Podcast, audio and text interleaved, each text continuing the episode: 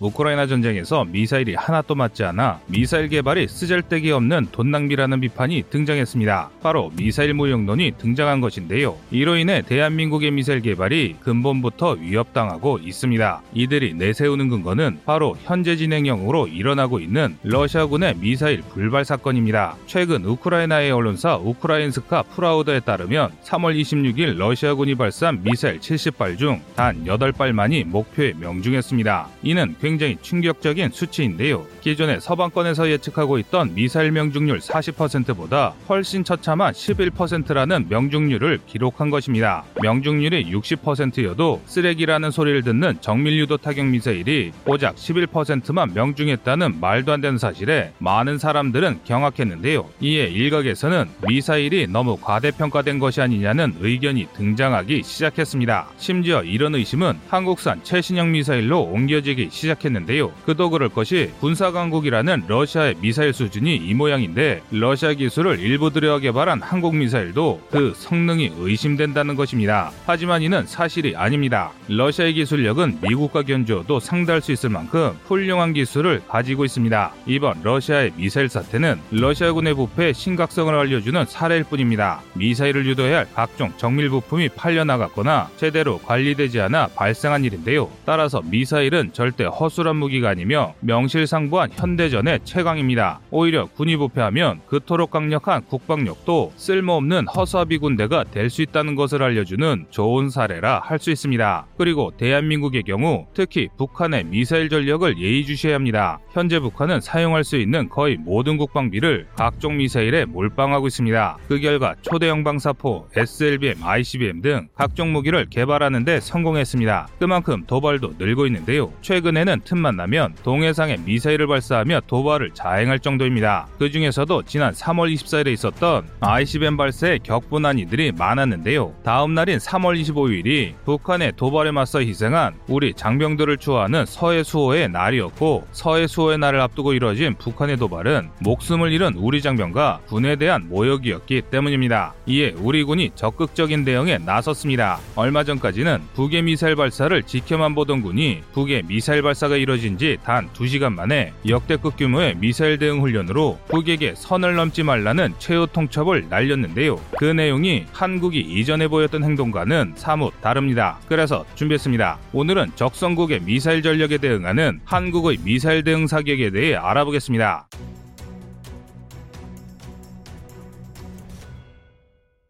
지난 3월 24일 오후 2시 34분 북한이 평양 북서부 순안 일대에서 미사일을 발사했습니다. 올해를 기준으로 무려 11번째 미사일 도발이었는데요. 심지어 이번엔 그냥 미사일도 아니고 핵탄두를 장착할 수 있는 대륙간 탄도미사일 ICBM을 발사했습니다. 10번째 미사일 쏜지 열흘도 되지 않아 또 대한민국의 도발을 자행한 것입니다. 이쯤 되면 한번 해보자는 게 아닌가 싶을 정도인데요. 이는 지난 2018년 4월 자신들이 스스로 약속한 ICBM 시험 발사 모라토니엄을 4년 만에 스스로 깨버린 것인데요. 심지어 북한은 발사 각도를 높여 사거리가 작아 보이도록 위장하는 꼼수까지 부렸습니다. 군사 전문가들은 합참이 발표한 1080km의 사거리와 6200km 이상의 고도를 일반 발사각으로 환산하면 무려 15000km 이상의 사거리를 가진 것으로 추정했습니다. 즉 미국 본토 전역까지 사정거리 안에 두었다는 것인데요. 이 때문에 미국이 굉장히 예민한 반응을 보이고 있습니다. 하지만 사거리 증가는 북한과 함께 한반도 한반도에 착 달라붙어 있는 대한민국에게 그리 중요한 문제가 아닙니다. 우리에게 중요한 문제는 따로 있는데요. 바로 북한이 발사한 미사일이 이동식 발사대인 텔에서 발사됐다는 것입니다. 이는 북의 미사일이 언제든지 대한민국을 기습 타격할 수 있다는 뜻이나 마찬가지입니다. 그래서 북한이 이동식 발사대를 통해 기습 도발을 감행하는 것은 아닌지 두려워하는 분들이 많습니다. 특히 SLBM을 이용한 핵 도발이 큰 문제인데요. 이런 공격은 정말 방어하기 어렵습니다. 그 대단하다는 미국조차 잠수함에서 쏘는 SLBM은 100% 막는다고 장담할 수 없는데요. 이에 대한 대비책으로 우리 국방부는 전략 목표 타격을 선정했습니다. 북한의 미사일 발사 징후가 포착되면 30분 이내에 신속 타격해 북한의 미사일이 발사되기 전에 요격하겠다는 뜻인데요. 그 결과 이번에 우리 국방부는 이런 대응 능력을 가시하기 위해 북한의 미사일을 포착한 지 2시간이 채 지나지 않아 동해상의 화력 자산을 투사할 수 있었습니다. 이번 대응 사격은 북한의 도발 징후가 포착되면 미사일이 발사되기 전에 즉시 파괴하겠다는 국군의 의지를 북한에게 보여준 것인데요. 우리 군이 미사일을 포착한 지 1시간 50분 뒤인 4시 25분부터 동해상으로 6, 해, 공 합동으로 대응 사격을 실시했습니다. 심지어 같은 날 밤 11시에는 합동 사격을 실시하는 장면까지 대중에게 공개했는데요. 그야말로 정강석화 같은 조치였습니다. 그런데 이게 다가 아닙니다. 보복에 사용된 무기들은 더 대단한데요. 육군은 현무투와 에이테캠스를 발사했고 해군은 해성2 미사일을 발사했으며 공군은 F-15K를 이륙시켜 제2담 두 발을 사격해 총 5발의 공격 자산을 발사했습니다. 게다가 주한미군까지 한국의 무력 시에 가세했는데요. 미국의 MLRS가 국군과 함께 전술 지대진 미사일인 에이테캠스를 쏘아 한미동맹이 굳건하다는 증명을 했습니다. 이번 대응 사격은 대단히 위력적이고 대한민국이 북한에 줄 수 있는 가장 강력한 경고인데요. 우리가 이번 에 사용한 무기들은 하나같이 정밀 타격 성능이 뛰어난 무기들로 이루어졌기 때문입니다. 현무투의 원형 공산 오차는 무려 1에서 5m로 순항 미사일 수준의 정확도를 가지고 있고 사거리가 최소 300km에 달해 동해에서 평양을 타격할 수 있습니다. 여기에 해군의 해성2 미사일은 속도와 사거리가 매우 뛰어난 순항 미사일인데요. 아음속 미사일이었던 해성과 달리 개량을 통해 초음속으로 비행하며 사거리가 최소 500km 이상으로 북한 전역과 중국까지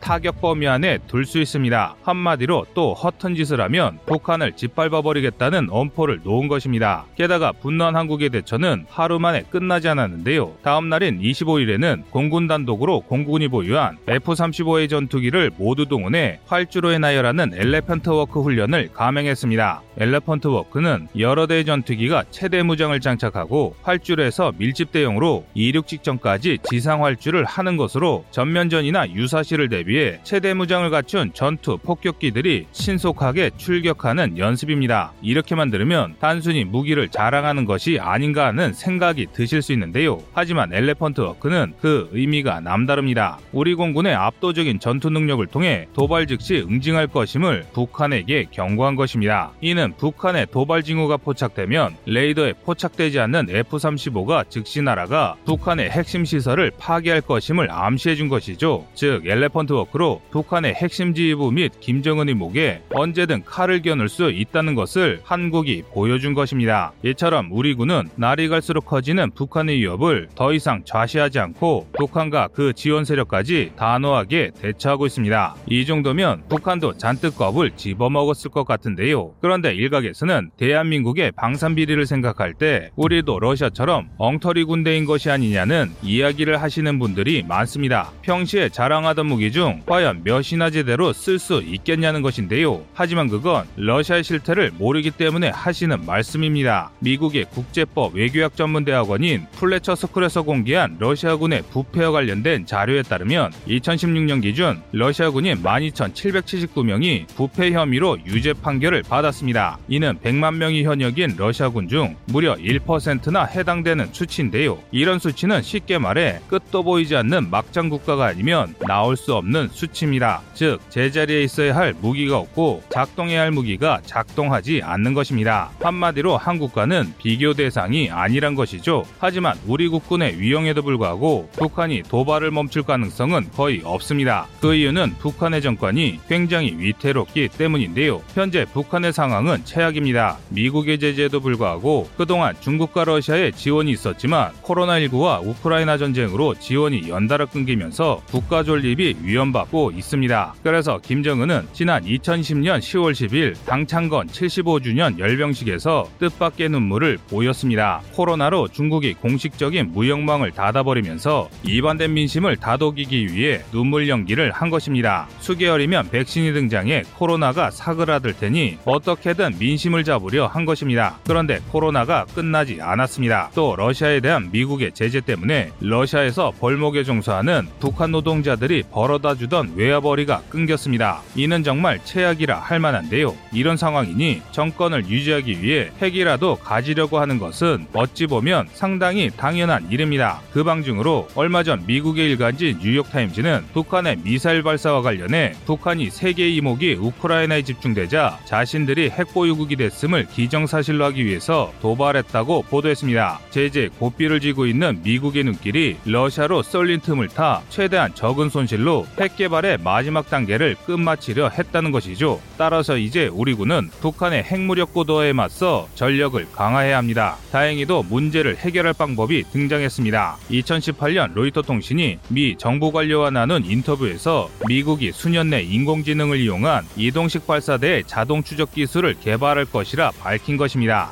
이는 엄청난 혁신입니다. 지금까지 이동식 발사대의 추적은 위성을 통해 수집된 미사일 발사 징후 정보를 전문 요원이 분석해서 판단했는데요. 하지만 앞으로는 군 정찰 자산이 정보를 습득하는 즉시 인공지능이 먼저 분석하고 요원이 종합적으로 평가해 기습 발사를 더 빨리 탐지할 수 있게 됩니다. 즉 감시 능력이 좋아져 선제 타격이 가능해지는 것입니다. 따라서 주한 미군이 있는 한 북한의 위협은 충분히 통제가 가능합니다. 그러나 미국이 아무리 동맹일 할지라도 이렇게 중요한 기술을 미국에 전적으로 의존하는 것은 말이 되지 않는데요. 그래서 국방과학연구소를 중심으로 인공지능을 활용해 이동식 발사대의 인식 능력 향상을 연구 중입니다. 이 연구가 성공한다면 발사 움직임을 탐지하고 30분 이내에 발사대를 공격하는 전략 목표 타격의 실현도 가능해질 전망입니다. 또 있습니다. 더 두텁고 우수한 방공망을 만들기 위해 LSM, LSM 기반 SM3급 요격 미사일 상승 단계 요격 미사일 등 각종 국산 방공 무기를 개발해야 하며 이를 운영할 KF-21 등의 국산 플랫폼을 다양화하고 최대한 많이 양산해야 합니다. 핵무기를 막는데 적당이라는 말은 존재하지 않기 때문입니다. 여러분의 생각은 어떠신가요?